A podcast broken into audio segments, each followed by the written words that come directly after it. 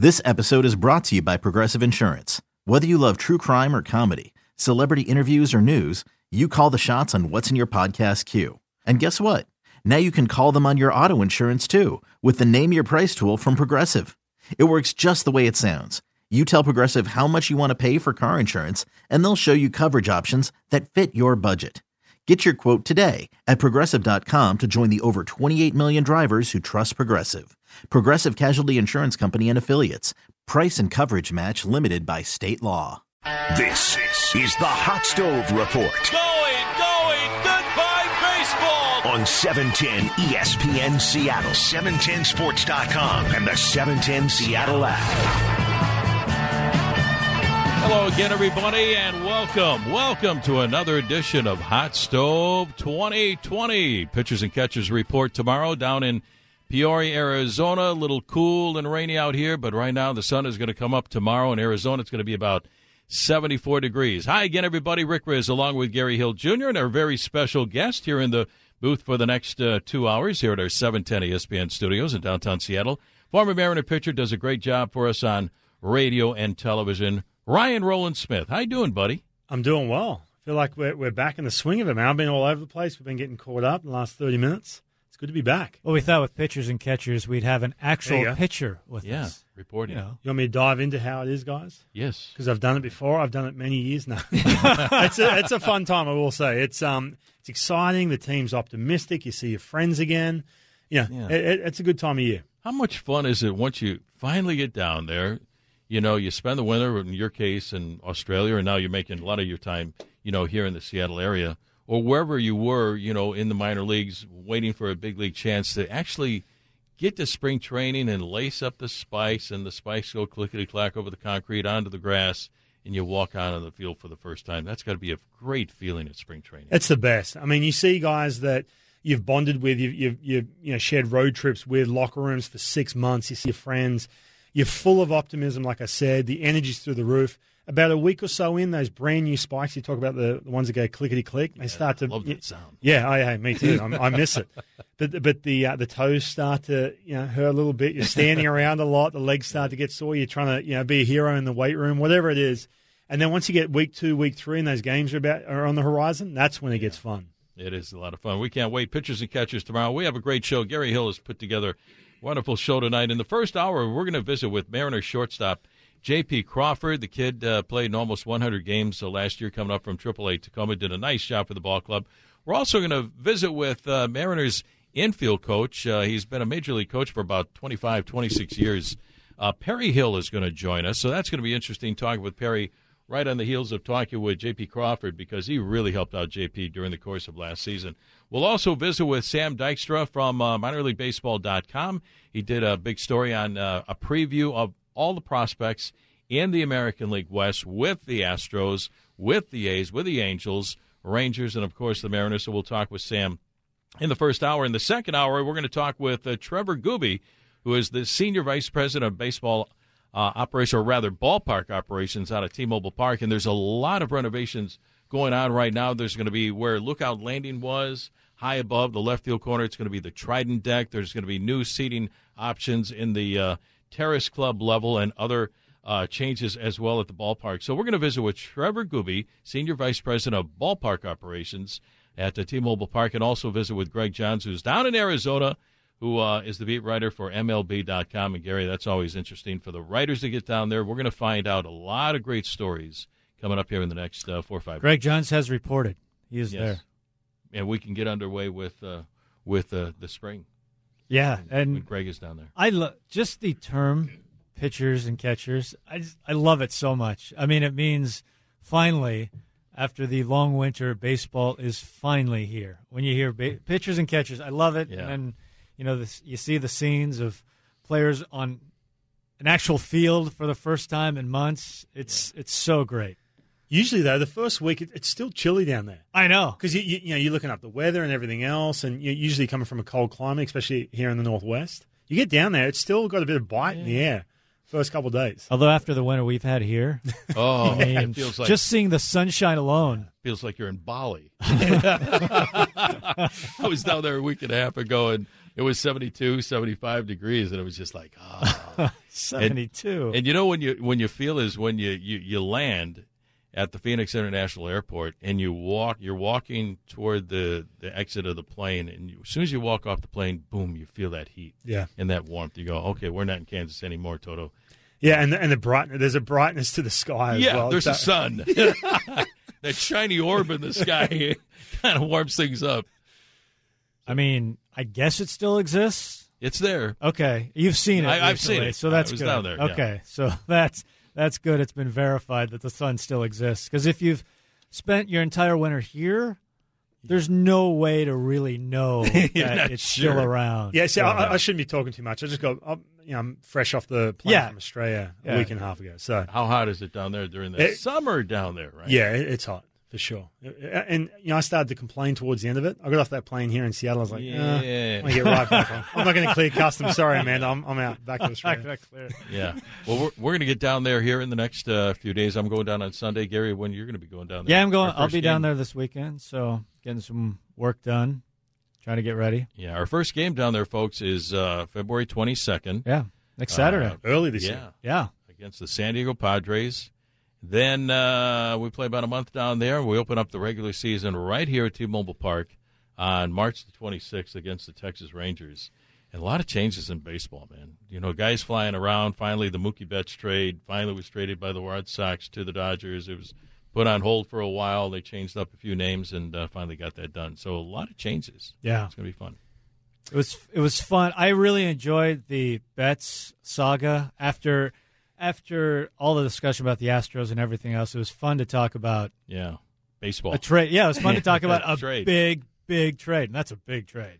That has a lot of ramifications. Yeah, that was, and and that's usually look at Mookie Betts and think he's untouchable, regardless of the financial situation. If you're sliding into a rebuild, whatever you, if you're a big market team, he's one of these guys that just doesn't come along very often. I put him in the same category as Mike Trout, and Absolutely. you know, I, I was I was kind of shocked. I get it. There's reasons why, but uh, even the winter meetings, man, all these long term deals. I, I didn't think this was going to be the trend. But all of a sudden now they're locking up guys in their 30s, you know, seven, nine years. It's it's, it's great. Yeah, a lot of movement uh, over the last few weeks. We are getting ready for pitchers and catchers to report tomorrow. And right now, we're going to get ready to visit with uh, Mariner shortstop J.P. Crawford. J.P. is going to join us right here on Hot Stove right after this time out. Back to more of the Hot Stove on E 710 ESPN Seattle, 710sports.com, and the 710 Seattle Sports app. Hendricks ready to set. Long takes off again. 3 2 pitch. Swinging on soft liner down the left field line. A fair ball in toward the corner. Long to third. He's going to be waved in. The ball hung up by the, by the seats. Rounding third. Heading home is Long. The throw to the plate is late. Long scores. The Mariners win it 4 to 3 here in the bottom of the ninth inning on a walk-off double by J.P. Crawford. One of the highlights for the young shortstop for the Mariners who took over that role last year and took a stranglehold on that position.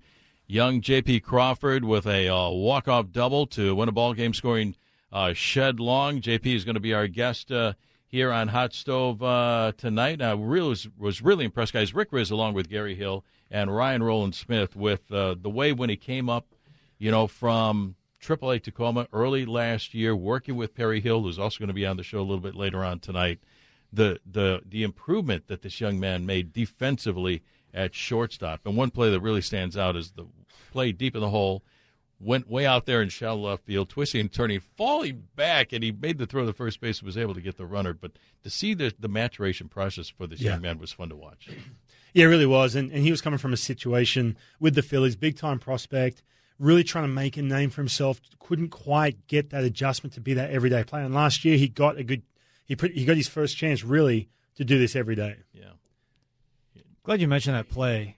I mean, that, that was the defensive play of the year last year, wasn't it? I think I mean, so. it was one of the best plays Yeah. in the majors last year. It. I was just looking at that uh, when I was thinking about JP coming into this show, and it's, it's a kind of play you look at, you shake your head, like, how in the world did he make that play? Yeah. How it's incredible, and it it's uh, it's a glimpse of the possibilities too of him defensively Yeah, and, and of you, what he can do. Exactly, and that's that's my point too with the Phillies. Sometimes you come up for the first time, you're a young player, the weight of the world's on your shoulders. There's big expectations, yeah. and there's just not that comfort level. When he starts making plays like that, and then everything else you mentioned with Perry Hill working with him, all of a sudden you, you start to slide into that comfort level where you're playing every day, and all of a sudden that then transitions into what you do on the offense side as well. Exactly, and, and we're going to see some vast improvements in in JP. Last year hit 226, seven home runs, 46 runs batted, and that is now a position where so many guys add the offense with the defense. We will see this young man, you know, do that as well.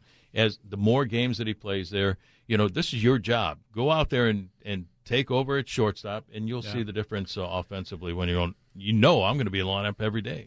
I think too, you know, dealing, learning to deal with that, you know, 0 for 4, then 0 for 8, coming back and playing the next day, getting over that fatigue, that mental fatigue that goes into being an everyday player, learning to face lefties consistently. When you you know walk up to the batter's box, have that good approach, yeah. and you know, you know, you feel like you can start settling in to that role. And you said it too. When he came up last year, he he he took over that that, that position. He owned that, and all of a sudden here he is, new home, and yeah. look good. His first thirty some games last year, pretty remarkable. I mean, he slashed you know over three hundred on base percentage over three eighty, you know, slugged five hundred.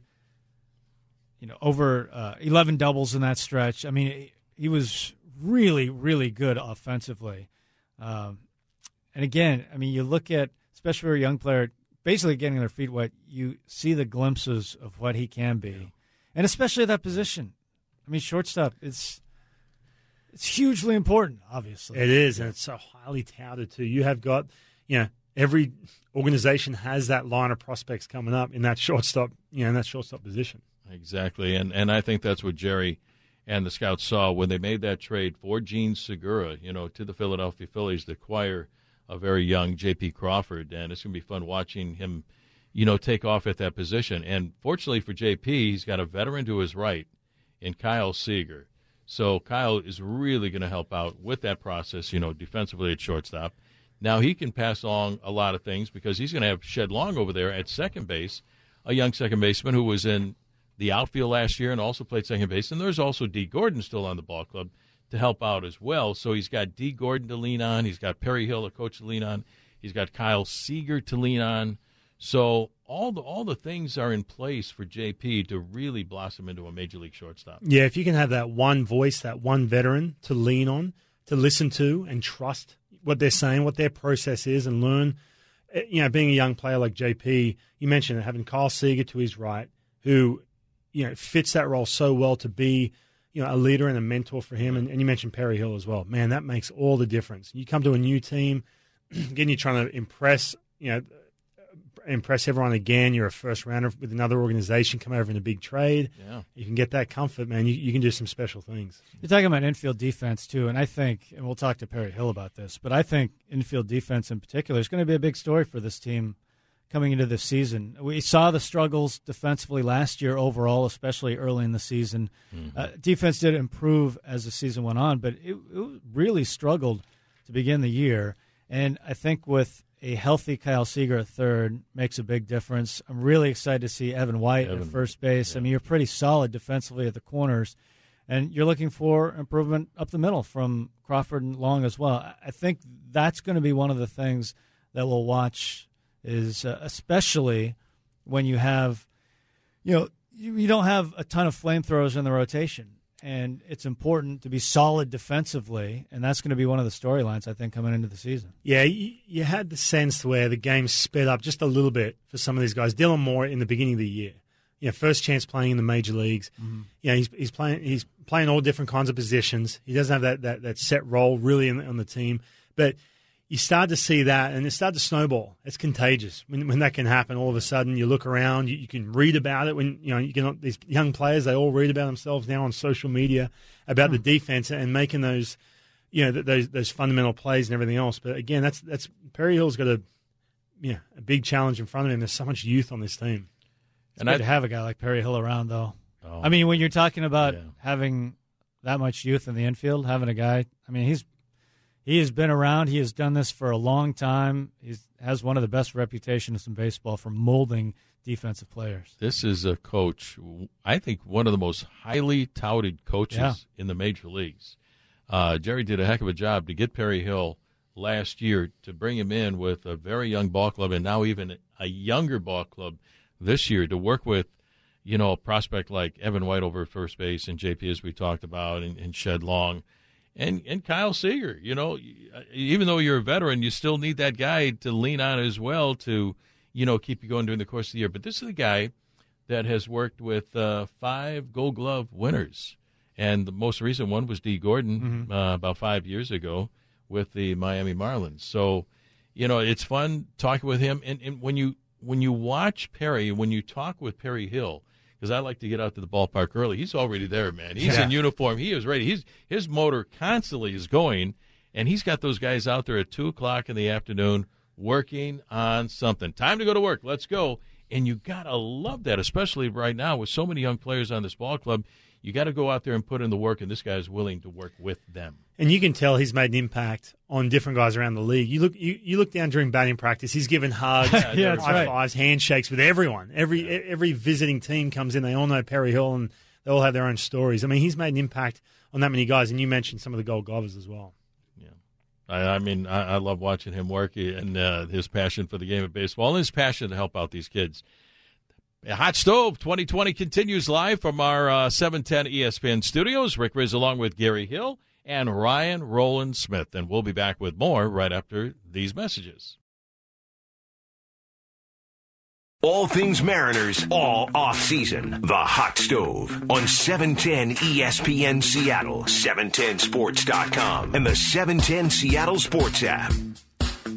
Welcome back to Hot Stove 2020. Rick Rizzs along with Gary Hill and Ryan Rowland Smith. And our special guest tonight is a guy that's been around the game of baseball for a long, long time. Born in Kansas, but grew up in Texas, went to college in Texas, played six years professionally, but he is one of the best coaches, I think, in the major leagues. Infield coach, Mariners infield coach, Perry Hill joins us here in Hot Stove 2020. How you doing, Perry? Good, Rizzs. Thank you. Thanks for having me. It's nice to have you here. Where are you right now? Pitchers and catchers report tomorrow, and how ready are you to get this spring underway? It's going to be a special spring. It is. It is. Uh, We're all excited. Uh, I've been here for a few days. We've had some organizational meetings, and and uh, some of the infielders have reported early, so we've got a little head start there. And uh, tomorrow's uh, we're having some physicals, and then the pitchers and catchers will be on the field on uh, Thursday, and we're all excited to get started. Tell us a little bit about your thoughts about this spring with so many young players, Perry, coming in uh, this year that Jerry brought in. Well, they're young, but they're talented, and um, you, you, there's a lot to work with. I'm, I'm, I'm excited about our prospects that uh, that they're going to be uh, extremely uh, coachable. They all have tremendous work ethic. Um, they're eager to learn. Uh, they want to play, and so you, you have all those uh, assets on your side. Eventually, you're become you're going to become a very good major league player because they want to be good players. And like I said, they're, they're very coachable, uh, tremendous work ethic, and of course we're going to be young. We're going to take some lumps, but we're going to we're going to do well also. And in the long run, uh, I'm really excited about uh, the prospects of these guys really maturing together as a group, and uh, and what the future looks like for the Mariners. When you're working with a young player for the first time, what kind of things are you looking at defensively? Um, well, a lot of times I haven't seen a guy. I'll just see how he moves to the ball. Uh, you know, if he's uh, heavy-footed, uh, you know, if there's a lot of marks on the infield, or if his feet are light, does he move well through the ball? Um, where his hands are positioned, are positioned. Are they out in front, or do they tend to lay back underneath his body? Um, things like that. Those are all teachable, coachable things. But those are the things you look for. The the, the, the guys that can just kind of glide to and through the ball. Hey, Perry, I got a question for you. When you got you know new new players, and there's a lot of turnover here with the Mariners, a lot of young players. How long do you think it takes for them to really earn your trust and you know to to have that good relationship you know with these young guys as you get into spring training? Well, we've had uh, you know a, a lot of them were in were, were in camp last year and and, and got that big league experience and and, and they've uh, seen how we operate and we know how they operate and so there's going to be a feeling out period. Uh, you know, they're going to have to trust me. I'm going to have to trust them.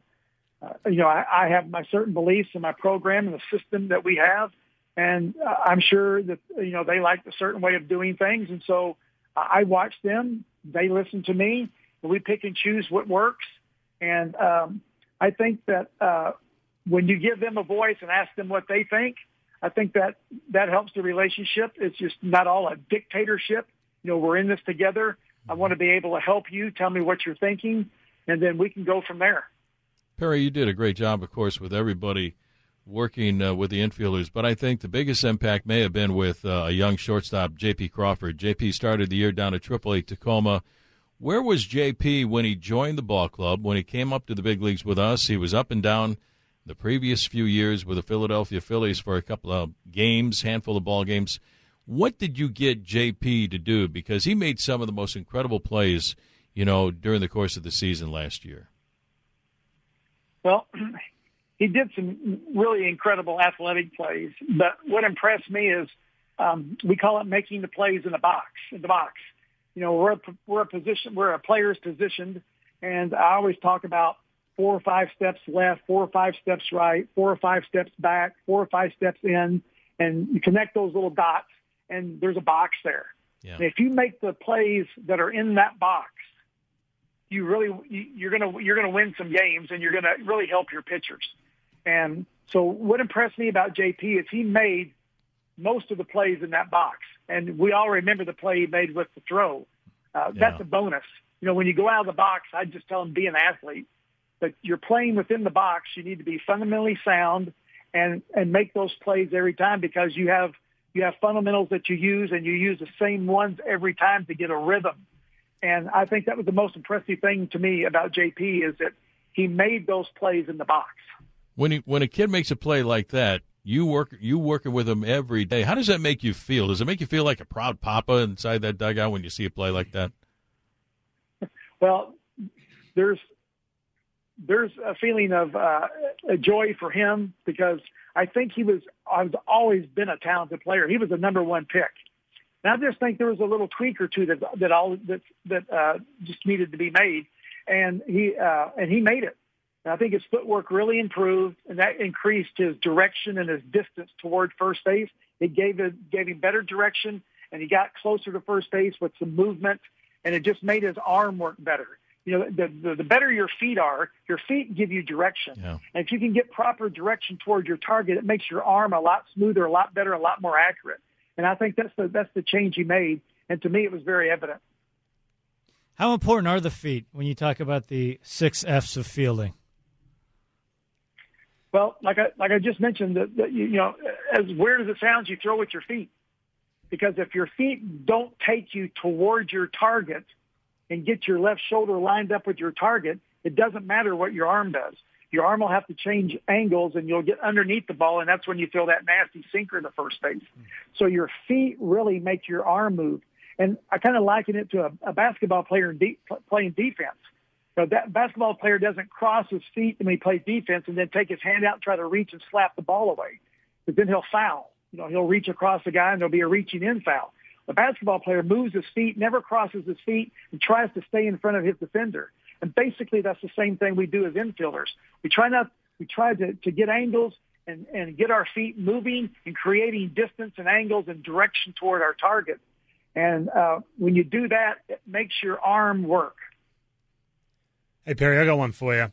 I notice you know, you're on Twitter. You're, you're, you're vocal. You're hands on. You're that kind of coach, which which is kind of rare in the big leagues. Sometimes, you know, sometimes you let the, these older guys do their thing. But you know, in 2020, there's just there's so many gurus out there. I find this with pitching online.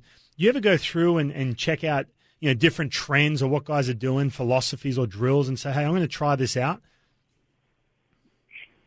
I I I yeah yes I do. I I check. I, I look at most everything and then uh, you know I just kind of process it myself, and then um, see if I think it's you know uh, worthwhile. And um, you know, a, a lot of them, uh, there are a lot of gimmicks out there. Uh, but I find out that just good old fashioned hard work. And, uh, to me, uh, and you you can probably relate to this because uh, a few years ago, you know, the wall is a really good teacher. Throwing the ball up against the wall and fielding it yourself with the proper fundamentals is a great teacher. And you can come to our spring training complex and some mornings you'll just hear a thud, a thud, a thud. And we'll have a couple of infielders out there throwing the ball against the wall, uh, getting into good fielding positions, finding their rhythm, letting their hands work, making their feet simulate work like they're throwing to first base. And uh, you can get a lot of work done by yourself against the wall before you even step out on the field. And I think just things just as simple as that can really iron out some kinks. So, Perry, who were some of the coaches who had a great influence on you, and can you still hear those guys telling you uh, inside your brain uh, when you're talking to these kids now? Well, Toby Harrah and Buddy Bell were really, really uh, uh, uh, instrumental to me. They, you know, I believed in, in, in me a, a long time ago, and and they taught me a lot. Buddy taught me a lot about third base play, and uh, Toby was a really good uh, for, for confidence. Toby was never in a bad mood. He was always in a good, upbeat mood. Made everybody feel good. Made you feel like you were wanted. That that you you that that you were needed. And uh, those two guys really had a big influence on uh, giving me confidence uh, to go ahead and pursue my career. I want to know about 2003, winning the World Series. What do you remember about winning it with the Marlins over the Yankees? Oh, that was a that was a tremendous year. Um, it's one of those years that you know we got off to a really bad start. I think we were like 12 or 13 games under 500 in in May, and then things just turned around, and we were a really good team the rest of the year. Um, that was the uh, the 100th anniversary of the World Series, which also made it special. It was also the year that uh, we were down three games to one for the Cubs to even get to the World Series and came back and won three games in a row against Prior, Zambrano, and Wood. And that was also, if you'll remember, that was the Bartman wow. incident in left field. Yeah. So I was right. fortunate enough to be on the field and see a lot of that stuff. Uh, I felt sorry for a lot of people that it happened to, but it was fortunate it gave us a break. As a matter of fact, I was telling that story tonight to a couple of coaches that uh, we were behind three to one with one out in the eighth inning, and we were down three games to one. And that incident happened down the left field line. 15 minutes later, the score was eight to three Marlins. So it just things just turned in a heartbeat.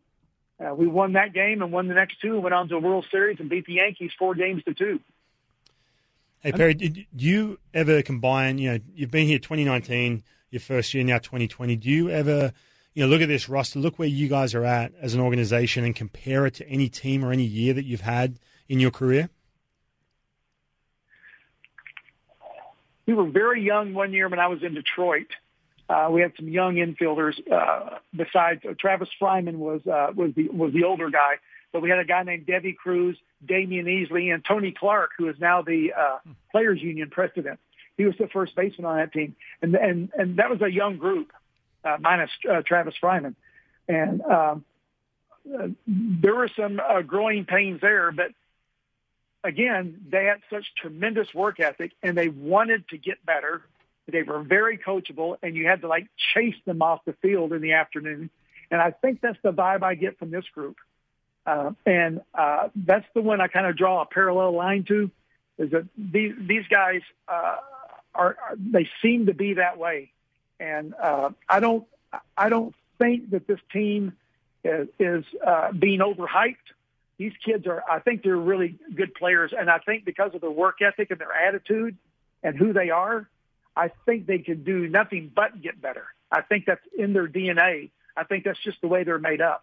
And like I said earlier, I'm really excited about being able to work with this group. Visiting with Mariners infield coach Perry Hill. Perry, let's talk about one of those kids. We're going to talk about a lot of those kids here in the next uh, few days, especially when we get down there. But Evan White, We've heard so much about Evan White. He was given a six year major league contract by the organization. So that tells you what Jerry and the organization thinks about Evan White as a player and his future with this ball club. But we've heard so much about his defense. Uh, what what makes this kid so good over there at first base, Barry? Well, number one, I think he's confident. I think he, I think he, he believes in himself and and he and he knows what he's doing. Uh, I only saw him play a handful of games in spring training last year. That uh, I know that he does the right things. He's in the right spot on bump plays and cutoff and relays and and things that things you can control. He controls. You know, sometimes you can't control a bad hop, or sometimes you get a bad grip and you throw a ball away. Those things happen. We understand that. But things that he can control, being in the right, right spot at the right time, uh, I never remember him being out of position. And, and that's a really good trait to have when you're young, your first big league camp, when you're nervous to begin with. And so that kind of stood out to me. There are so many times that we get to the ballpark and we're in the booth getting our, our work done in the hmm. afternoon, and we look down on the field, and there you are going through a drill with an infielder. Uh, is it just trial and error over the course of time that you've amassed your collection of drills? How do you go about it? Well, just what you said. Uh, it, it's just you know tinkering with things as um, as the years go by. Um, you know, I, I do things maybe a little bit different than some other coaches, but that's what that's what makes the game fun. You know, there's no right or wrong way and uh, everybody has their own opinion and their, their way of doing things. You know, the old saying, "There's there's nine ways to skin a cat." You know, there's so uh, there's a uh, there's there's a lot of ways to uh, to get things done. I just I have my beliefs and I have my convictions, and uh, and that's the way I go about things. Um, you know, I I I kind of creep along in my drills. I roll more balls than I probably hit early in a drill because I want to see them do the fundamental things right. It does me no good to go up to home plate, and start whacking ground balls, and then stop the drill and have to walk out there and explain and talk about something.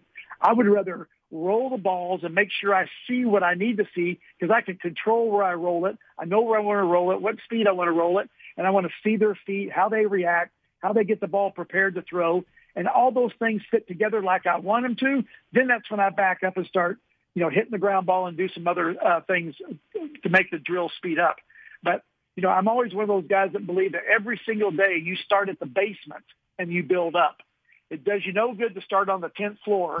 if, if the 10th floor, something's yeah. wrong, then you got to go all the way back down to the basement anyway. Let's just start at the basement to begin with, make sure everything's fine and work up and build up. And I don't care if it's February the 15th, the first, first day of spring training, or September 28th, the last day of the season, I'll always start my work and, and drill work by rolling balls to make sure I see what I want to see before I move on.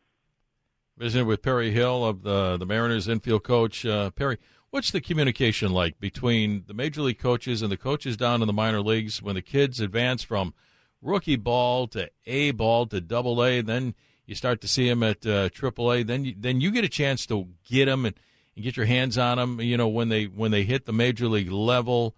What's that communication like between the coaching staff in the minor leagues to, to get these guys on the right path? So when when when they get to you, you know you got something to really mold into a big league player.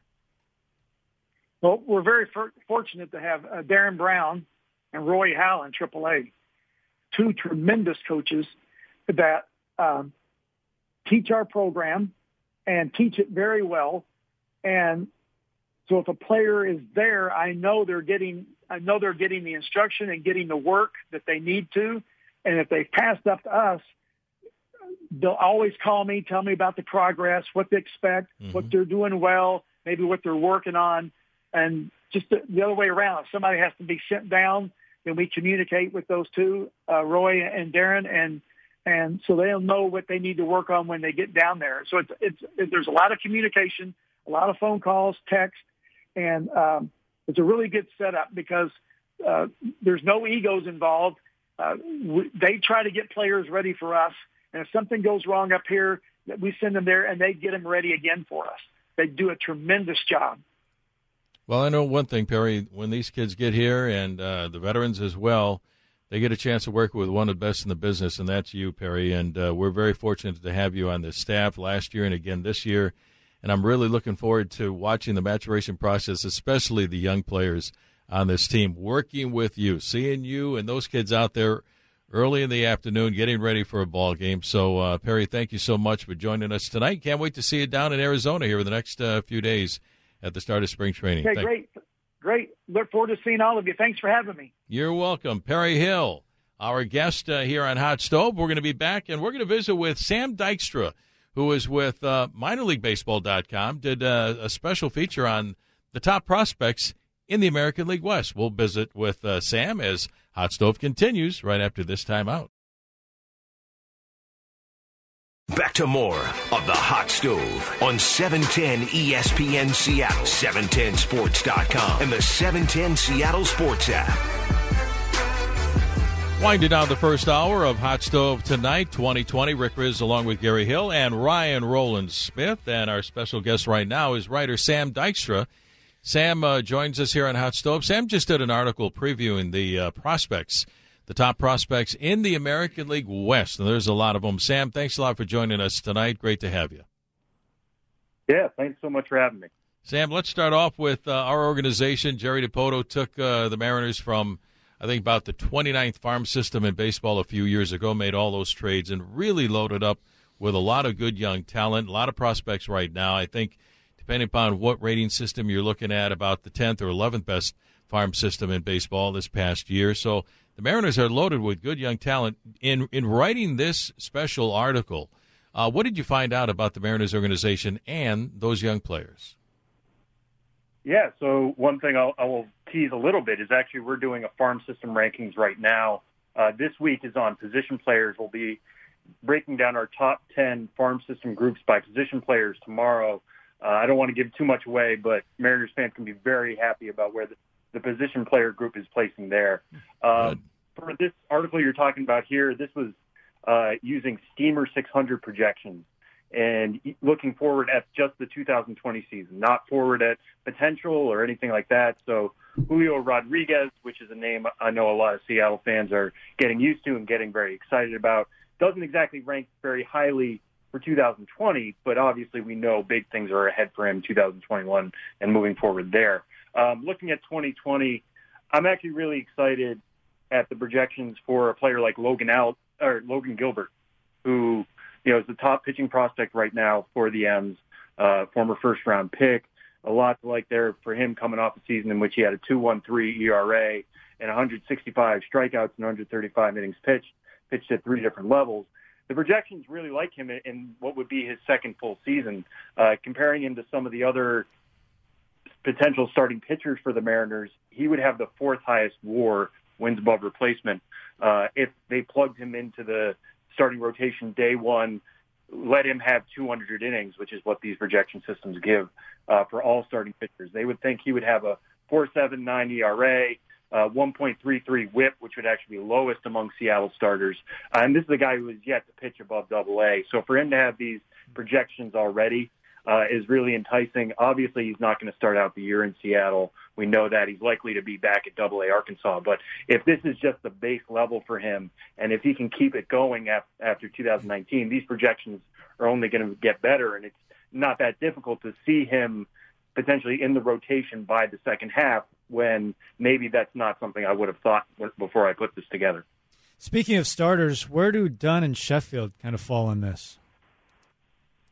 Yeah, so Dunn and Sheffield are obviously much more major league ready guys who have actually gotten major league time. Uh, they don't have the minor league numbers necessarily that a Gilbert does, but Dunn and Sheffield actually rank fifth and sixth among potential Mariners starting pitchers in WAR. Dunn came in at 1.5. Sheffield came in at 1.2. When we're talking about differences of decimal places in terms of wins above replacement, that's not big enough to say, hey, Gilbert should actually get a longer look. Uh, Dunn and Sheffield I think should be in the starting rotation from day one. I know Dunn had some problems last year in the majors, particularly in, in his debut outing. Uh, but when you look at you know how this rotation is kind of coming together right now, those two could slot into those four and five spots. They just need to get that major league experience. Um, sending him back to Tacoma for Dunn, that would be his first time at Tacoma. I know that, but uh, sending him back there to play in the PCL and get shelled there. I don't think he's going to learn much and grow from it as much as he would in the majors, getting used to that atmosphere. Uh, so to see those guys come in at fifth and sixth among potential Seattle starters, I think is a good starting point. And again, they're young enough in their careers, uh, even though they've been in the, the minors for a little bit of time and, and Dunn was a college pitcher. uh, they're still young enough that this is we should look at this as a base level, and you know they have the potential to grow off of that as they gain that more, much more experience. Hey Sam, you said right now you, you're starting to rank the position players um, throughout the throughout the organizations. With, with the Mariners, when you're talking about the position players, how many of these guys, you know, is, is the bulk of these guys we're looking at 2020 or more 2021 when you're looking at um, you know some of the big prospects with the Mariners? Yeah, so for the big ones, and I think the big ones have to start with Jarred Kelenic and Julio Rodriguez. Those are guys we're talking about more for 2021. I, I think it's possible that they could surprise, especially with Kelenic finishing last year at Double A Arkansas. Uh, for me, anytime a guy finishes the year at Double A, they are at least a candidate to make the majors the following season. Uh, Rodriguez didn't get that chance mostly because of injuries. Uh, you know, he had a fracture in his left hand that caused him to miss a lot of time. But obviously, the M's love him. Uh, they pushed him aggressively. They moved him straight stateside last year at just age 18. They got him to the Cal League at age 18. They moved him to the Arizona Fall League at age 18. Um, but, you know, to ask a player to make his major league debut in his age 19 season, I think is asking a little too bit, a little uh, too much. Uh, Kelenic, this will be his age 20 season. He's turning 21 in July. Again, I think it's going to come to the point where he might look major league ready in the second half. I think he could certainly make Tacoma after the All Star break. Uh, but at that point, you're talking about what are we bringing him up for? Are we bringing him up just to get a little bit of taste, or are we bringing him up uh, to waste service time? How does that all kind of come together? So when we're talking about the two biggest prospects here, I think we're talking more about 2021. I know you guys talked last segment about Evan White. Obviously, he's a 2020 option. Dunn in Sheffield, we talked about as well. Uh, I know those are more pitcher or Dunn in Sheffield are pitchers, but White is obviously a 2020 option. But when we're looking at this core of the farm system now, I think we have to look a little bit further into the future. Visiting with writer Sam Dykstra, who uh, came up with a great article about the prospects in the American League West. We'll get to the other teams, but we got a few more kids to talk about here. I think developing uh, a major league catcher is one of the toughest things to do uh, in baseball, and the Mariners have a good young catcher in Cal Raleigh. What can you tell us about Cal Raleigh, and uh, when do you project him to be in the big leagues? Yeah, I mean, Cal Raleigh's right in that spot with with Kelenic, I think, in in terms of you know he finished last year at Arkansas. The numbers came down a bit coming from Modesto, but at Modesto he really took off. Uh, 22 home runs there and 872 yeah. OPS. Uh, he's more of a power hitting catcher. There is a little bit of a question about you know, how is he going to stick behind home plate? I know there's some questions about his arm.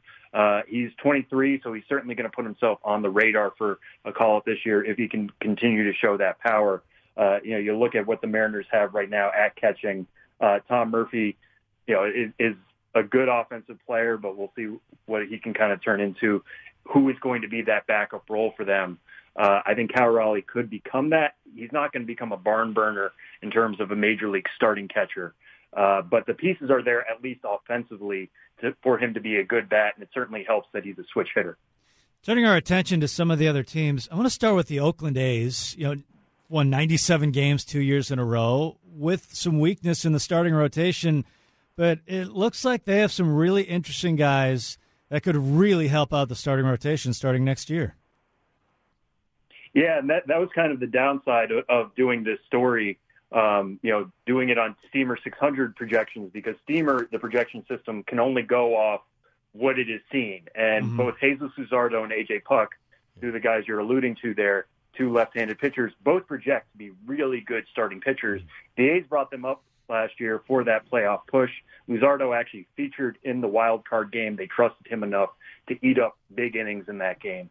Uh, but they only pitched in relief. So when we look at the projections, Steamer's not going to say like, oh, hey, we have these scouting reports. It's not looking at that. It's looking at raw data. Uh, so it projected them to be relievers.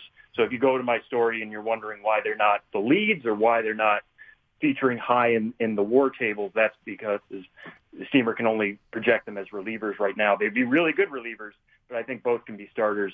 Uh, both are going to be interesting to follow this year because they could be on a bit of an innings limit. Puk last year was coming off Tommy John surgery. Uh, missed much of the year and was getting worked back up as the season went along. Luzardo has had his own issues. He's dealt with shoulder problems in the past. He has Tommy John uh, back from a few years ago. He only threw 43 innings in the minors last year, 12 in the majors. But if both of those guys are on their game and they can work them out, maybe skip a start here and there, maybe cut them off at five innings, only allow them to go two times through the lineup in a couple starts, both have the potential to be one two in that Oakland rotation. Luzardo throws really hard. He's got one of the best changeups I've ever seen from a left-hander. He's got really really good control. Uh, Puk is more of a hard thrower. He's tall at six seven. Uh, the nickname that gets attached to him a lot is the little big unit. And if you see him pitch, you know why. His fastball is plus plus. His slider is potentially plus plus. Uh, he had some trouble with the control here and there, and that can limit his ceiling. But uh, if we're talking at the end of the year, as Luzardo is the best pitcher for Oakland and Puk being the second best pitcher for Oakland, even though they, this is technically their rookie season, it wouldn't surprise me uh, one bit. Hey, Sam, the Angels made a big splash in the winter meetings, telling everyone they're going to go for a 2020. Do they have enough enough to get excited about, enough depth in their system to really have a, a good run? Uh, in terms of depth, I, I wouldn't say that. They do have one exciting player, obviously, in Jo Adell, right. uh, who, following the news this week, we all thought Joc Pederson was going to the Angels. That shocked me a little bit because I thought they were holding the right field spot open for Adell, hoping he would be ready. Adell is a true five-tool player. Uh, if you ever look at his scouting report, it's pluses across the board. He can hit, he can hit for power, he can run, he can field, he can throw. He's going to feature really well next to Mike Trout for the long term. Uh, and they also have Brandon Marsh, who's another outfielder, and maybe as Justin Upton ages, Brandon Marsh also takes over in left field, and that makes for one heck of an outfield. Uh, the where they struggle, I think, is in pitching. Uh, Patrick Sandoval made the majors last year, but his ceiling is kind of limited to maybe a four at best uh, in a starting rotation, and more likely as kind of a swing man. We'll see how that goes. Uh, the, you know, the top of the the chain there for the Angels is very exciting, and they are closing in. Both Marsh and Adell will start out at AAA Salt Lake this year, uh, but it kind of crumbles from there, and that's why you, know you saw them in the market for Gerrit Cole, and they eventually signed Anthony Rendon, is because they needed to fill their holes with free agents. They couldn't just do it internally. Once Adell comes up, that's going to be a really exciting lineup. I can't wait to see it. The pitching is the bigger question for me in LA. Visiting with writer Sam Dykstra, talking about the prospects in the American League West, and we saw the Houston Astros uh, call up a number of young players who contributed last year to over 100 wins, a Kyle Tucker and other players as well. What do they have in the farm system right now? And they're going to take a hit not having a first or second round pick this year and next year because of, of what happened over the last uh, few months. So, who's coming up with the Astros? Yeah, the Astros are obviously at a very interesting time in, in their farm system right now. We were already down on them to begin with. They only have one top 100 prospect at present in Forrest Whitley. Uh, a lot of people thought he was the best pitching prospect in baseball last year. Uh, then he put up an ERA in the four digits in AAA. Really had some struggles with his command and his control. Uh, had to be sent down. He had some shoulder issues. Tried to work that back. Ended up leading the Arizona Fall League in strikeouts. So at least there's a little bit of optimism there. He could potentially enter the rotation this year. Jose Urquidy, uh, could also do that. I know some people think of him as a top 100 prospect. After that, it really flattens out. Uh, trying to find, you know, who is going to be that next Kyle Tucker now that Tucker is kind of graduated is, is pretty difficult. I like Abraham Toro, who made a little bit of a splash last year when he got called up, but he's a third baseman by trade. Uh, he's a former catcher, but I don't see them moving him back there. It's going to be nearly impossible for him to unseat Alex Bregman, obviously. So where do you play him? They're going to have to figure that out. Uh, not having a first or second round pick the next few years is going to be difficult. We're probably going to have to see them be players on the international market if they're going to get potential top 100 prospects again, because they didn't get penalized on that side. Um, but not having you know somebody to fill in behind Whitley when he graduates is going to be really difficult. And, you know, it might be a few years until this Astros farm system can be built up to a point where we're talking about it, ranking it somewhere in the top half. The Rangers made some moves this offseason to try and move up the ladder a little bit in the division, although they could probably use some young impact as well. Is there anything next year that looks like they'll get that impact? Yeah, I mean, I, really like Nick Solak, uh, a, a position player they got last year. Uh, Solak came up, made, played a couple games for Texas at the end of the year. Uh, he's been spread out all across the minors so far. He was drafted by the Yankees. He was picked up by the Rays. Now he's with the Rangers. The Yankees and Rays have two really good developmental pipelines. Uh, so on one side, it's interesting that both of those groups traded him away, but on the other side, he's a valuable commodity. He can play both second base and outfield. He had an 884 OPS during his time in the majors last year, over 116 at bats. So he's barely on the cusp of graduation. Uh, I think he's kind of a sleeper in terms of AL Rookies of the Year picks, uh, and the the projections certainly back that up. Uh, they think he would have a 98 WRC plus this year, just below average. I think he's capable of beating that, and he would be worth around two WAR for a full season. Again, I think he can beat that just because his bat is that good. One other guy to watch with the Rangers specifically for 2020 is Joe Palumbo. Uh, he struggled last year during his time in the majors, but at least he got up there. Uh, and the the projections are pretty high on him because he is somebody who can usually hit his spots and was racking up the strikeouts at a pretty elite level last year in, in the minors. He struck out 108 guys in only 80 and two thirds innings between Double A and Triple A. Uh, right now, Steamer believes he's a two and a half WAR player. Uh, fits in quite nicely in that Rangers rotation. We'll see how he fits in because, like you said, the Rangers have made moves to really try to compete in this crowded AL West. Joe Palumbo is not going to get there, get them there alone, but having somebody who could be their number three or four starter already built in and only going to grow from there uh, is certainly helpful going into 2020. Sam, a number of times tonight you've mentioned Steamer, the Steamer 600. Want to watch the Major League Baseball Network and Brian Kenny? It's the shredder. Tell me a little bit about the Steamer 600, 600 and the rating system you use to look at all the kids in this organization and the others in the American League West. Yeah, so Steamer 600 is something I you, I take from Fangraphs. This is all on Fangraphs. It's publicly available. Anybody can go check it out. Uh, the point of my stories is to kind of cull all that together and identify prospects who might be closer to the majors than we thought, or you know, potential mm-hmm. rookie of the year picks. How how do we project them forward over a full season? I use Steamer 600 because it puts everybody on the same level. 600 stands for 600 plate appearances. That means position players get 600 plate appearances, catchers get 450, starting pitchers get 200 innings, and relievers uh, get 65 innings. Uh, the what, the reason I do that is because if you start to break it down by playing time, it gets a little less fun for my purposes. Uh, you know, it, it's easy to say a double A player is going to get very limited time at the majors. That doesn't tell me anything. What I want to know is if he got called up on opening day, what would he do from late March all the way through September?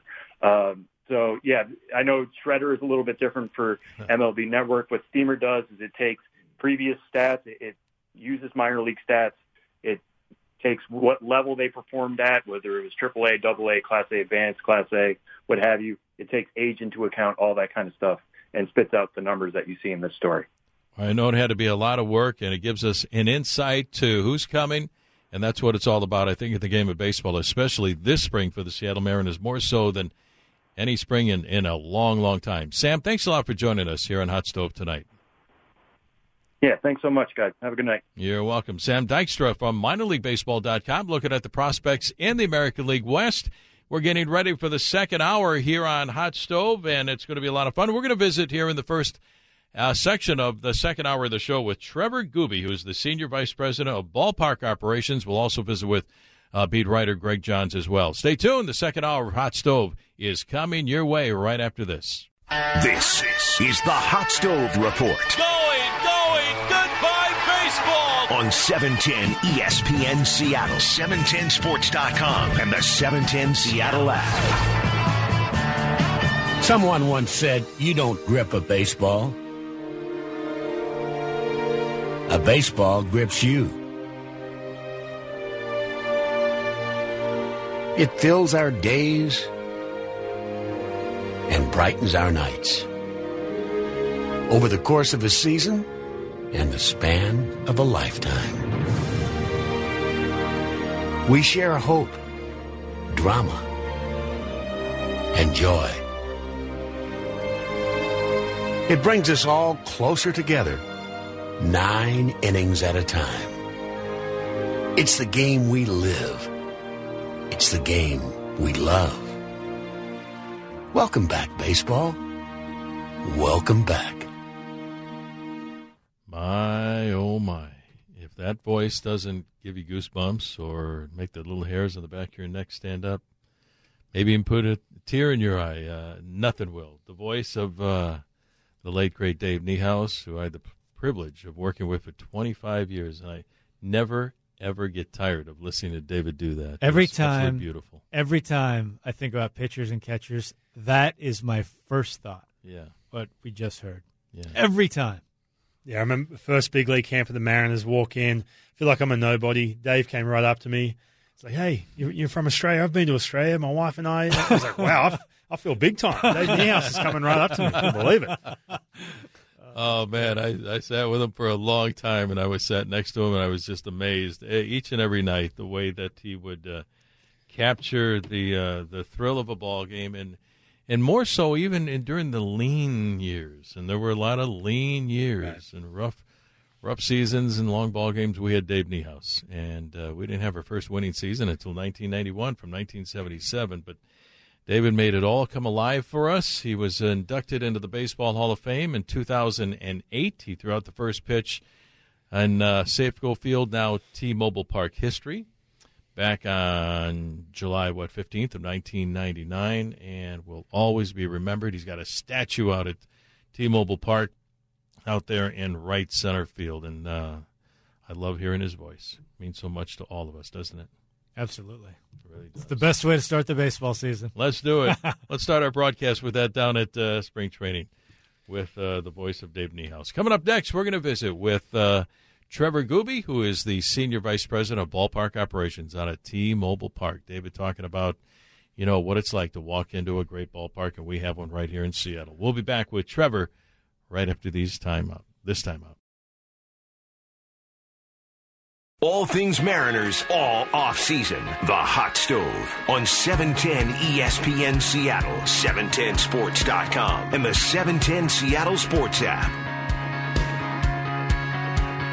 Hey, everybody, welcome back to Hot Stove 2020. This reminder Mariners are changing the game with our all new Flex membership. Go to the games you want, sit in the seats you want, and get the savings you want, all when you want. For more information on how to choose your membership and enjoy discounted seats all season long, visit mariners.com slash flex. And when you come out to T-Mobile Park, you're going to see some changes uh, out of T-Mobile during the course of the offseason. A lot of work is going on. We have a chance now to visit with Senior Vice President of the ballpark operations out of T-Mobile, Trevor Gooby joins us. Trevor, how you doing? Thanks for joining us tonight. I'm I'm great, Rick. How are you? I'm doing fine, buddy. Had a chance to see you uh, a couple of nights ago. Gave a bunch of kids a tour of the ballpark. Uh, how's the field looking? I know Bob Christofferson has been real busy laying down a brand new playing surface out there at T-Mobile. Yes. Uh, well, I'm happy to report today that we have a full field of green grass that was just installed today. So we uh, have a few more days for that grass to grow in, but Bob and his crew have done a great job getting everything ready for opening day. It, I bet he's at it uh, 24 hours a day at this point. He probably usually is during the season anyway. Right there right probably now. more so now. we have the grill we have the grill lights on the field and uh yeah he is uh he is very it's like it was like christmas morning for him today when all the grass was finally installed so we're in a good place I know there's some changes to the ballpark. I mean, I'm an audio guy, so I'm excited about this one. A new sound system at the park, right? yeah it was um you know it's almost 20 21 years old uh, the existing sound system so that was one of the big pro- projects that we worked on this off season um you know, we heard from a lot of fans that, you know, different sections that they were sit, uh, sitting in throughout the ballpark that they couldn't hear the music or they couldn't hear the PA announcer. So worked with our uh, audio team to make sure that we were able to fix that issue and a brand new sound system. And uh, that project is almost finished and will be ready here by opening day. So real excited about that one. Okay, I've been watching this project unfold from the booth during the course of the off season. Do you do you know how many speakers that you have put put in? Because it looks like a ton. it's it was it's pretty amazing because people are asking me like, you know, oh, just change the sound system. I don't think anyone realizes, you know, the hundreds and hundreds of speakers Yeah. that we have throughout the ballpark attached to very high access areas throughout the ballpark. So it's really been amazing to watch these guys set up scaffolding, lower the speakers down, reattach the new speakers, cable all of them throughout the ballpark. It, it's really done. A, they've done a great job with it, and we started hearing some of the music today, and it sounds really, really great. So we're excited about that. Hey, Trevor, last week the Mariners unveiled the new Trident deck, formerly Lookout Landing, up on the 300 level. Now, if I'm going to ditch these guys in the middle of the game, go get a cold beer like I usually do, you know what? What can what can fans and myself expect out there at the at the new Trident deck? Well, that's a it's a great spot to do that, Ryan. Um, hmm. Basically, it's the old Lookout Landing. Um, what we were able to do was there was a, a bar up there that was blocking a lot of the views from the the Puget Sound, so we actually tore that bar down and we we built it uh, closer to the uh, stands. So we're really able to open up the uh, the view of the, the Puget Sound, and it's going to be a really neat area. Our marketing team's done a really great job branding it. Uh, people love that Trident logo, so we're going to have some really cool features up there for that.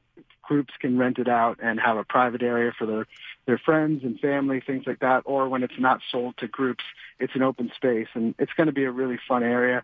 Kind of think of like a, a rooftop bar kind of scene here in Seattle in the summer. That's kind of what the look is that we're going for. And do these decisions, you know, like something like the new Trident deck, which sounds awesome the way you describe it, does this come from fan feedback? Like a lot of these new features, is this something that you know stems from fan feedback, or just you, know, you guys walking around trying to figure this thing out to make this place even better than what it is?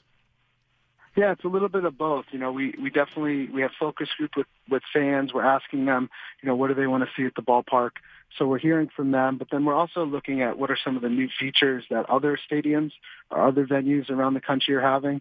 And you know, the, the whole idea of these gathering spaces and these areas where people can watch the game, but then also take time to spend with their friends and family that's kind of the concept that we went with and all the features that the new parts of the ballpark that we're going to have, all of those kind of have that concept. So great gathering spaces and just really great areas to hang out and social spaces for people to just enjoy a, a great afternoon or, or evening at the ballpark. Let's talk about another space. Also on the 300 level, there's going to be a rooftop boardwalk, which will be a spectacular pregame meeting place for the fans. Uh, what can fans expect when they explore the rooftop boardwalk, Trevor? So I think this one is probably the one I'm most excited about. We have, you know, if you go up there on a summer afternoon or summer evening to watch the, the sunset, um, you, you would go up there and you'd see people standing on the picnic tables up there trying to take some views because the, the wall that was uh, right over First Avenue was mm-hmm. higher than, uh, the, than people could see over the side. So we were able to come up with this concept. So we we're able to raise this boardwalk almost about uh, two feet. So people will now be able to be elevated and see these great, you know, great vistas and great wow. views. Um, and we're able to actually add some televisions, some really fun things with uh, for kids up there. So you still have that interconnection between the game and the, the great outside atmosphere and some new concession stands as well. So it should be a really fun uh, social space for people. So that should be a really, really fun one. And that's going to be open every game uh, for people to be able to hang out and enjoy that space. Can we do a broadcast up there? Yes. Now we're talking. you know, I think that would be a good spot. That'd be think, fun, uh, wouldn't it? You know, we're t- talking to Kevin Martinez about making sure that you guys might be able to broadcast. You can't see the game, but you have to watch it on TV. that would be a problem.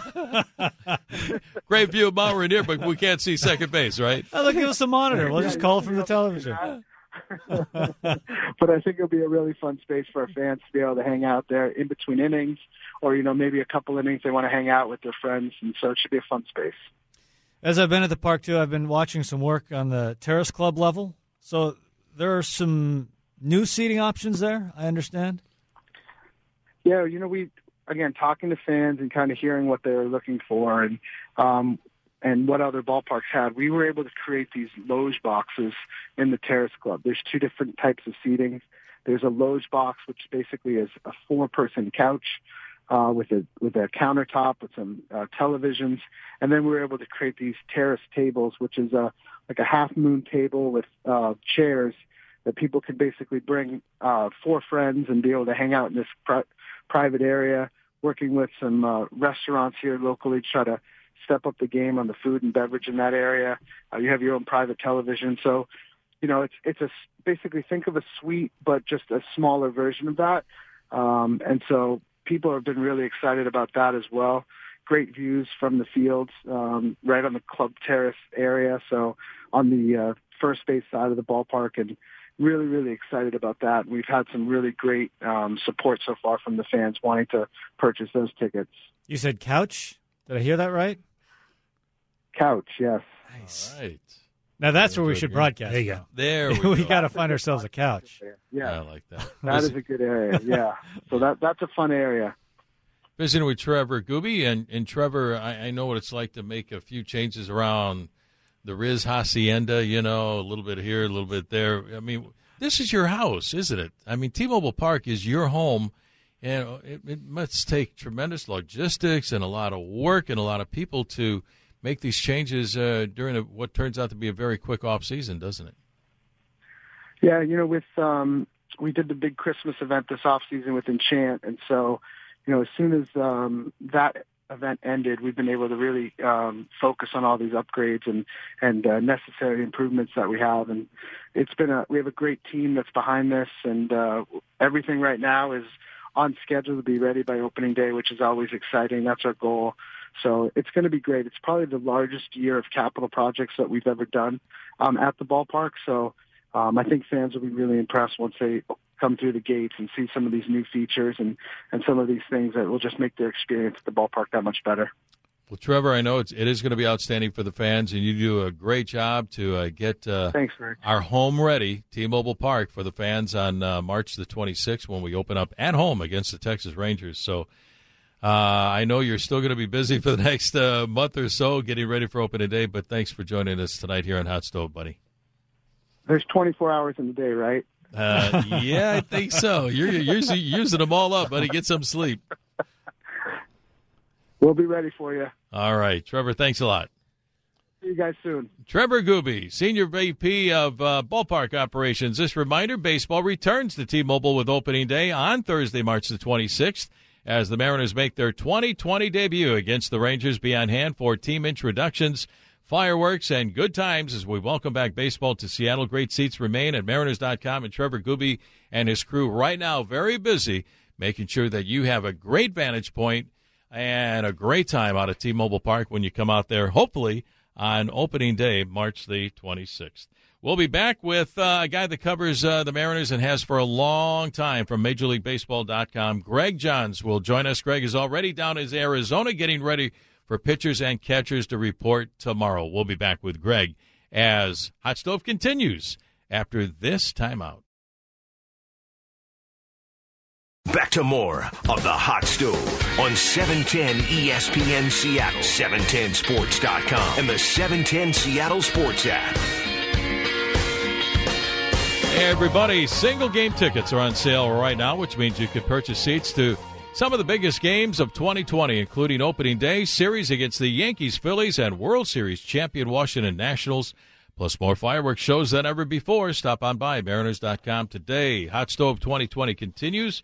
Rick Rizzs, along with Gary Hill Jr. and Ryan Rowland Smith, and our special guest right now in the uh, back half hour of the second hour of the program is Greg Johns from MajorLeagueBaseball.com, who does a great job covering the ball club. Greg, welcome to uh, Hot Stove, and you're already busy. Tell us about the newest Mariners edition of veteran outfielder in Carlos Gonzalez. Rick, they finally brought in a guy that's that's uh, that's that's older than 21. what is he? 31? Car- Cargo's 34. Oh, so, uh, yeah, he's he's he's he's a gray hair in this group. But uh, yeah, they, they, I mean, they got to have somebody that's been around a little bit, and and uh, Carlos Gonzalez is a guy who's uh, you know three-time All-Star and, and uh, you know one of the big big names in, in Rockies baseball history, and and uh, a super guy and, and a real uh, a leader type guy that uh, I think is going to going to be well received by the young outfield group because their outfield is, you know, I mean, they got they got Very young. basically Mallex Mallex Smith, Yeah. 26, and he's the old man out there, and and, they, and a bunch of rookies around him. So Cargo, uh, you know, he's he's he's getting up there. He didn't have a great year last year uh, in uh, with with the Indians and Cubs. Uh, struggled quite a bit offensively, and, and uh, was looking for work. And uh, and they said, hey, we could we could use a, a guy who's been around the block a few times, and they're bringing him in here to, to kind of help out the young guys. Greg, you make a great point because when you look at not only the 25 man or 26 man, the 40 man, it's really young, but also there aren't a lot of veterans have been invited to camp either. uh, Now outside of Cargo, It's a- it looks like a very unusual spring compared to years past. amazingly so. And I, I don't honestly don't can't remember one quite like it. I I, I look around and, and uh, aside from Kyle Seager uh, in the lineup, you know, Dee Gordon's going to be in camp, but I don't know that he's going to be playing a lot. I mean, you're basically rolling out three or four rookies, uh, position players, uh, a couple other guys that that you know in their first year really full time starting. You know, guys like J.P. Crawford and, and uh, Shed Long and and uh, Tom Murphy. You know, those guys. we think they're the old guys now, but they, you know they, they, yeah. they were not even starting at the start of last year, and, and Shed Long, you know, barely just not a rookie this year, just barely over the limit to, to for rookie status. So, you know, it, it is amazing what they're going to try to do here. Uh, how it plays, I don't know, but it's going to be fascinating, I think, to watch and, and watch these kids develop. Hey, with back on uh, Carlos Gonzalez, I mean, you look at some of the years he's put up. You know, superstar with the Colorado Rockies. What do you think? You know, is, is the biggest reason for that decline we saw last year in 2019?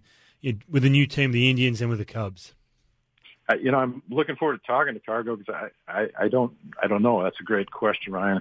I, I don't know if he was fully healthy. I mean, I, he's, he's 34 now. Obviously, he's, he's been kicking around for a while. Uh, he, he did drop uh, a little bit in, in 2018. His numbers started to decline some, but uh, still fairly representative. And, and last year, you know, he, he got cut by both the Indians and, and Cubs, uh, and so he was he was trying to hit 200 for the season, and and uh, yeah, I I don't know whether he wasn't healthy or just it's just getting up there in age, but uh, that that's the first question. Uh, obviously, we're going to have have for Cargo is he, has he got anything left, and obviously that's what this camp is going to be about. Both, you know, I, they're not just bringing him in for mentorship. I, you know, with Mitch Haniger out, uh, you know, there's a there's an opening in right field that, that right now, you know, probably Jake Fraley and Braden Bishop are looking at, and and uh, neither one of those kids have played very much, so you know, I'm sure he's coming in here saying, "Hey, I, I got a chance to still play some ball." Yeah, and I think Jerry Dipoto too. Uh, Greg is also staying true to a couple of things. Number one, giving the kids an opportunity. Number two, what veterans he is going to be bringing in, like Cargo. uh, Carlos Gonzalez, and also Kendall Graveman, guys that are looking for a rebound year in their careers. Sure, I mean, guys. You know, I think Taijuan Walker's pondering it now where he's going to sign. You know, these guys at that point in their career, they're looking, you know, they're looking to play, they're looking to to, to extend life and and of course make money. So it's it's important for guys. You know, I think they they weigh these things heavily, and you, you still see a few guys like Taijuan trying to figure out where the right spot is. Kendall Graveman decided early that hey, this was a, a spot he could come in and maybe revive his career after Tommy John surgery and and see what he can do. Uh, you know, there's always guys that, that they're looking for be a part of the team and also that that opportunity to play. What do you think of the big storylines in the early days of camp here? I think Julio Rodriguez is going to come in and light things up. I think people are going to be fascinated by by him and Kelenic just to, just to watch. But uh, to me, I mean, those guys are obviously uh, part of the future. But if you're looking at this year, I mean, it's almost like uh, I look at this team. It's like Kyle Lewis. It's almost forgotten. Uh, you know, this guy came on like gangbusters in yeah. September, and everybody's talking about Julio and and Kelenic. Well, Kyle Lewis is is this guy that's going to be playing every day, and uh, it'll be fascinating to see how he comes in and, and fares. Uh, uh, Jake Fraley coming back, uh, you know, had some struggles at the end of last year, but the, they're real high on Jake. Uh, interested to see how he does. I just think the you can't get away from this is camp discovery to me. I mean, it's what what these young guys can be and what they're going to show. You know, Shed Long can he can he play second base? Evan White, I mean, the kid's barely played above Double A in his career. He's going to be starting first baseman. Uh, you know, can can he hold up under that pressure? He, he's he's got the best glove first base I've seen since Olerud on this in this franchise. So I, I don't have any doubt he's going to wow people at first with his glove. But uh, you know, there's a lot of pressure on a kid at that age to come in and hit, and uh, you know, he can't get bogged down in, in trying to put up big numbers right off or, or get get bogged down. And if he doesn't get off to a great start, you know, it's, it's going to be how guys like him survive getting thrown into the fire in, in uh, Major League Baseball and how they how they come out of that. It's going to be a lot of a lot of proving ground this year, and it, uh, it's going to be an interesting season. That's one of my favorite parts about spring training is you know the battles that go on, especially pitching. Greg, what do you think? The back end of that rotation, who's in the mix? Spots number four and five. You, you mentioned Graveman, you know, coming back from Tommy John. You got Justus Sheffield and Dunn. Who, who, do you think's in that mix with those guys with with uh, four and five? Well, I I don't think they want to break camp with Justin Dunn, but he may force their hand if he's just looks like he's ready. Uh, and I think he's the guy ultimately is going to be that that other guy. But uh, I, I sense that they'd kind of like to slow play him a little bit. You know, he came up at the end of last year and, and made four starts, but it was pitching like an inning or two an outing. They, they kind of kid gloved him. Uh, and, and you know, he's been in Double A. Uh, I think they'd kind of like to start him in Triple A, but he may force their hand. Uh, uh, uh, Nick Marge- Margevicius. I'll leave Rick Rizzs to pronounce this since he's got to do it on the air. Margevicius. there it is. Thank you, Rick. Marge, Thank you're, you. I- you're welcome, buddy. I, have I, try to yeah. type it, and I have trouble with that too. But uh, pronouncing it, but the young kid that was was starting with the Padres last year made Yeah. a big jump from Class A ball, and, and uh, had a, had a pretty rough go in San Diego, making that big jump. But uh, but he'll get a shot. Uh, uh, and uh, Nestor Cortes, Phillips Valdez. I mean, these are these are guys that they uh, you know they they signed here uh, over the off season to, to give a look to. So you know we'll see. I mean they they uh, uh, you know they're bringing in uh, uh, the, the kid from uh, Korea. That kid's been around. Toronto. Struggling uh, uh, no, Toronto in the, in the bullpen. But, Chen. uh, Chen. Chen? Wei Yin Chen. Chen, Yeah. thank, Wei thank Chen. you. Yeah, yeah, Wei Yin Chen, who's a, a heck of a starter in with the Orioles uh, for four years back in from what 2012 to 15 or 16, and signed a big deal with, with the uh, Marlins. Uh, it was 80 million for five five years, and didn't put up the numbers there. In fact, still uh, they still owe him 22 million. So uh, the Mariners signed him on a on a minor league deal, and, and he's a guy with a lot to prove with a with a with a track record in his history. So you know, it's guys like that. Uh, you know, we're going to see a lot of this this spring and see what they can do. Bullpens are always important, more so now the last few years. And now you got guys as openers, and you got a lot of guys looking for an opportunity. We saw so many pitchers get an opportunity last year. Carl Edwards Jr. is going to get a you know a chance to uh, you know bounce back a, as well. Tell, tell me a little bit about your thoughts about the bullpen and how wide open it is down there for a lot of guys to break break the break camp with the club. That Nice. is to me the toughest. I, you know, I can pencil out where they're going with their lineup and, and their rotation, but the, the bullpen, Bullpen, yeah. you're almost throwing throwing darts at that thing. Uh, uh, they don't have a, a, a guy that's a, a name closer. I think Matt Magill probably comes in as the favorite. Yeah. He was closing at the end of last year and did a nice job for him. Uh, you mentioned uh, Hirano that they signed from the D-backs as, was a closer in Japan. Uh, a little bit of closing it with the D-backs. Uh, uh, might be in the mix. Sam Tuivailala, I think, will get a, a chance there to be a late inning guy. Uh, Carl Edwards, big arm, but, struggled last year. Uh, you know, brought in from the Cubs, and we'll see where he can where he can fit in. But I, I think it's going to be a lot of young guys. I think the spring in that bullpen, I think that's where those young guys are going to just have all kinds of chances. That Sam Delaplane they're real high on, and Big Art Warren that we saw last of last year was the was the closer at Double A Arkansas. I think he's going to have a chance to make some noise. Uh, get a chance to see this Wyatt Mills, the sidearmer out of Gonzaga, pretty pretty interesting young guy, and just uh, you know they just got names down there that I think we're going to learn this this spring. That's Joey Gerber, young big kid out of uh, out of it was in Double A last year. Uh, these are the guys that I think uh, where the future lies, and, and uh, again, it's kind of like the theme with this whole team is is how fast they they come and the, the chance of what they can see see what they can do this year.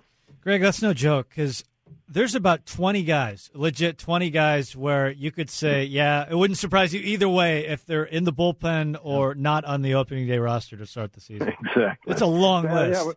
Yeah, yeah. I mean, I, you, you, the, the kid they signed, the Rule Five kid, a big arm out of Houston, uh, Yohan Ramirez. Yeah. Oh yeah. Ger- You know, Gerson Bautista, we were looking at last spring, is the, the big name, and throwing throwing bullets and 100 mile an hour fastball. You know, he's, hardly on the radar now because that list is so long, but he's coming back. You know, uh, you know, Brandon Brennan, the kid, nice nice Mm-hmm. year as the Rule Five guy last year. Danny Altavilla is back, and Yeah. just you know, there's just a flock of them, and and that competition I think is is is going to be pretty interesting. There's just going to be probably a lot of a lot of guys that are going back and forth between Tacoma and Seattle this year, and then kind of shuffling that thing out and see who emerges. Yeah, and you mentioned um, uh. I know Jerry was pretty vocal about him being a big surprise in spring training. You know, what do we know about him? And you, I, I got a chance to see Wyatt Mills November playing for Team USA over in Japan. But what what stands out to you to you and Jerry Dipoto about Delaplane making that jump from from Double A last year? Well, I I think with just his pitch efficiency, he's a strike thrower, uh, and what he did in the Arizona Fall League really opened some eyes. Uh, he had a big year. He, he was he was lights out at Arkansas, and, and uh, I mean we're talking a kid that that I think his ERA was under was under uh, it's like point four nine or something like that. Uh, at at, uh, at Arkansas, then he went to Arizona Fall against top prospects in, in baseball, and and uh, and uh, had an outstanding um, run there as well. So uh, he's not a big guy. Um, he, he's uh, he's about five eleven, you know, weighs 178, 180 pounds. Uh, he's not going to come off the bus and knock you over, but uh, but he, he's a strike thrower and uh, 23rd round draft pick. So he's kind of a kid that's that's come out of nowhere and, and really risen up the, the charts fast on their prospect list. So yeah, Sam Delaplane, uh, keep an eye on that name too. Visiting with Mariners beat writer Greg Johns from MajorLeagueBaseball.com. Greg, we we're fortunate we get an off season. You don't you don't get much of an off season. You're covering baseball 24/7 with all the changes, you know, from the time the World Series ends until pitchers and catchers report, which by the way is tomorrow. You're getting ready for that. How how does a writer get ready for spring training, or or do you kind of hit the ground running because you are so busy over the last few months? A lot of wind sprints, Rick. A lot of wind sprints, a work. Uh, You got to be in the best shape of your life tomorrow, Tossing- That's what's important. Tossing tires around. I've seen it. He, like that. he, he posts on Twitter all the time his workouts.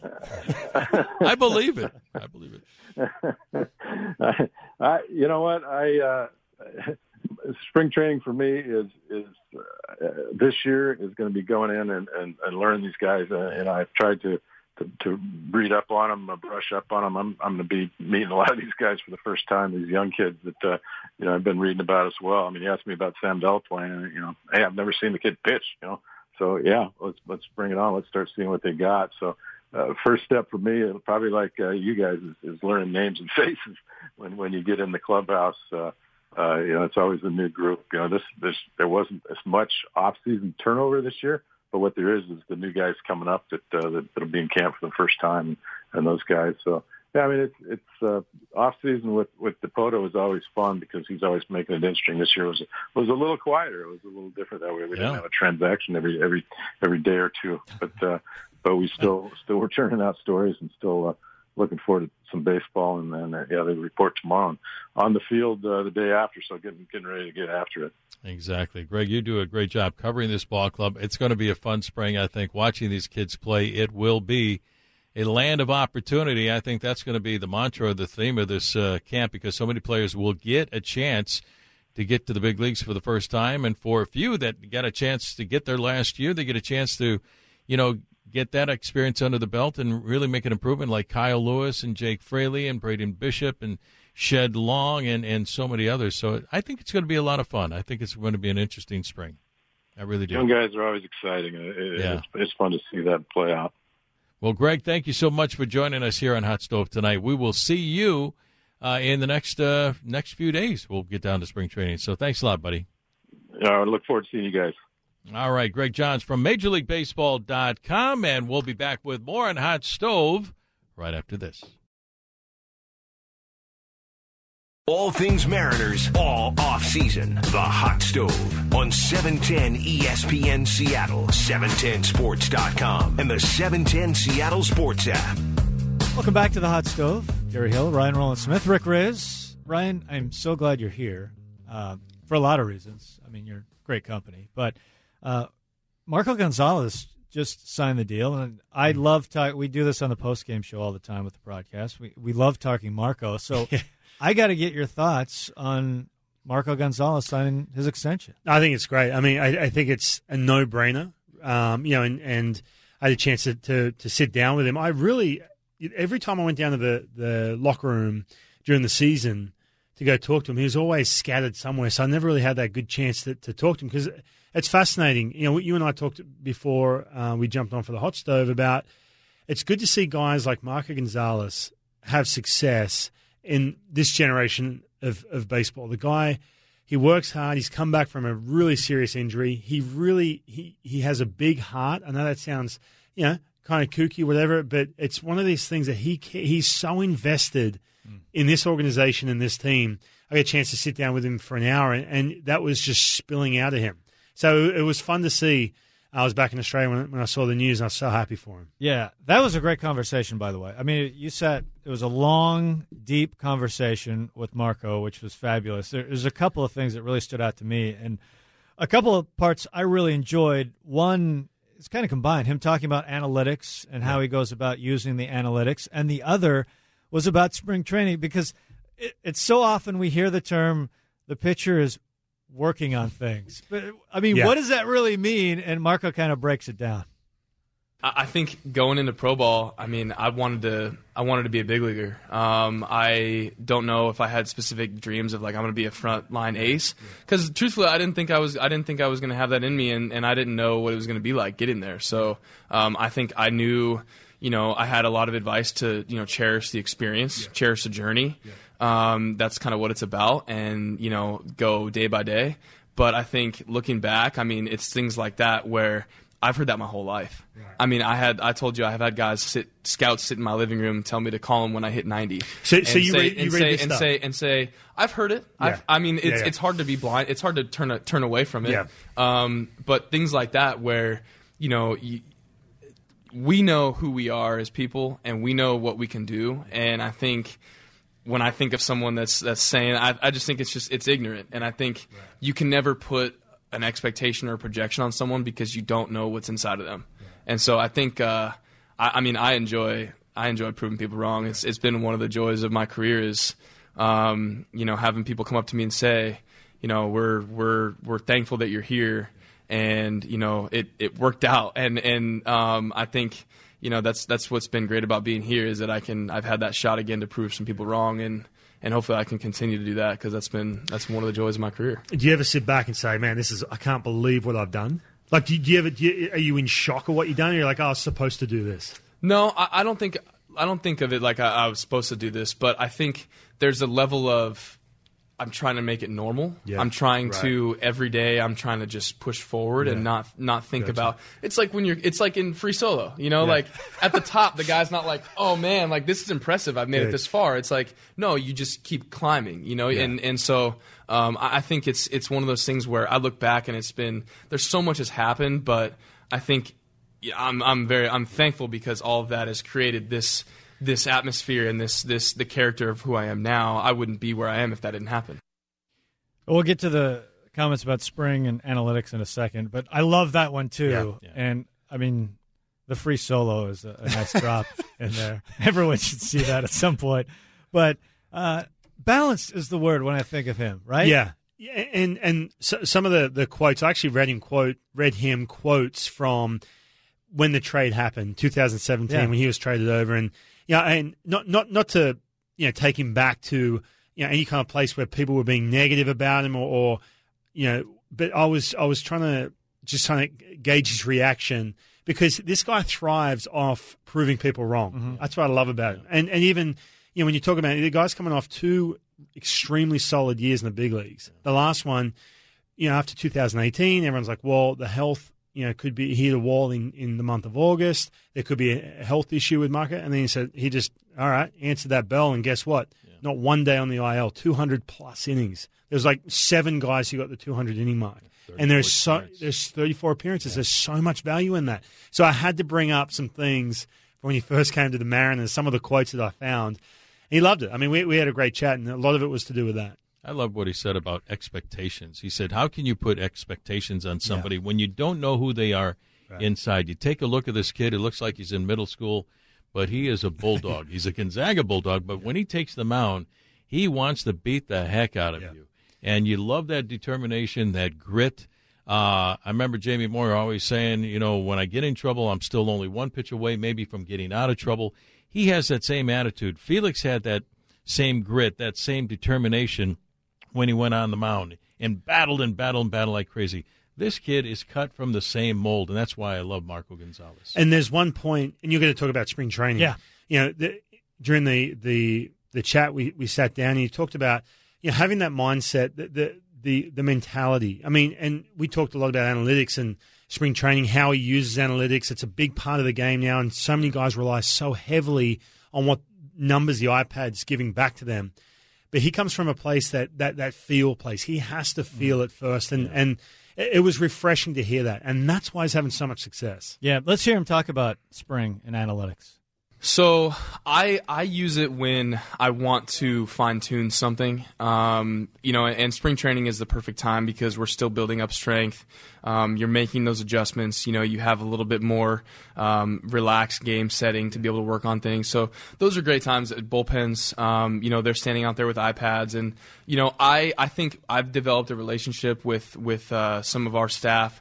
You know, I'll, they know when I want things. They know that they don't want to they don't want to drown me with numbers. Yeah. I want a couple things here and there that I can use to make a pitch better, and you got to be able to translate it to me. You got to be able to tell me, hey, like this is what this is. And DeLunas does a great job of that too. He's he's a good translator for the data to the personal side, the pitching side, because you tell a guy, hey, this is your RPMs and this is this, and it's like, how do I use that? What do I? And I think that's the stigma for most guys, and especially older guys in the game, is tell me how to use it because when I'm out on the mound, I'm not thinking about spin rate. I'm thinking about getting the guy out. Gotcha. So it can't, at the end of the day, analytics can't be just the numbers. It has to be the application of it and what you do and how you and how you talk about it. I mean, it has to be there has to be a, an intention behind it. Did you find things out about yourself and like when the numbers come out? Do they say, "Hey, man, dude, yeah. your fastball"? Your two seam fastball sucks compared to this. Or obviously, I'm not. sometimes, I mean, so, sometimes it's and, and I've told people I want you to be honest with me because that's the only way we're going to get yeah, better. I don't right. want you to be like, hey, like it's okay, like you know, yeah, it's, yeah. it's not bad, right. but it's not great. Like, no, tell me honest. Yeah. Like, but I, I, think this past year, um, the second half, we talked a little bit about my fastball, how I felt it. It started to jump a little bit and it started to get better. Um, our coaches started telling me my spin rate was getting better. I was getting behind the ball more. My seam was getting better ride. So I said, hey, like if you like it, pitch pitch up in the zone with that thing because you're going to get some swings and misses. And sure enough, I mean, I started going up. I started going up and into guys, um, brushing guys back, and then ev- it made everything better. So when there's a little something little in there that you can just a little bit at a time kind of implement, that's I think what's important. Great conversation with Mariners pitcher Marco Gonzalez with uh, Ryan Rowland-Smith and it was so so much fun to see him have that success last year. The 16 wins, we mentioned the 34 starts, getting to that 200 innings is a heck of a plateau. Where can uh, fans uh, listen to the rest of that uh, the entire interview? I'm going to I'm to post the whole thing most likely early next week. I just want to make sure you know by when spring training started. But um, you can find it on iTunes. Uh, if you follow the Twitter account at hyphen 18, I'll have all the details up there for you because I haven't quite because I've got the video of it too. Him and I sitting there. I got the chance nice. to hang out with him during his workout. So we, we filmed that. It was a great session. He, he he's so good to talk to. He is so. I've listened to it. It's it's a fantastic conversation and well worth it. He's such a thoughtful guy. Yeah. It's it's fun to listen to. Yeah, I love listening yeah. to Marco. And I tell you what, rewarded with that uh, four year contract. Uh, yeah, and well deserved. And he's going to be the anchor to that uh, starting rotation. Guys, good show, Gary. This is fun. Yeah, lot One fun. more next week. One more coming up uh, next Tuesday. Uh, I'll be in the hot tub. Yeah, then hot, hot stove, hot stove. Out in uh, Arizona. Shifts to Cactus League report after That's, that. Exactly. So we go we'll, from winter to spring, just like that. Yeah, and we're all looking forward to getting down to the sun in Peoria, Arizona, to the Peoria Sports Complex. Pitchers and catchers reporting tomorrow. That's always one of the big biggest days of the year and uh, it's going to be a fun and interesting spring. Gary, great show tonight. It was fun. The lineup, Ryan Rowland-Smith. Thanks see you in Arizona. Us. Good to see you guys again. Yeah, DJ, thank you so much. Hitting all the right buttons over there. I'm Rick Rizzs saying so long, everybody. Hot Stove 2020 will continue next week. So long, everybody, from the KIRO 710 studios.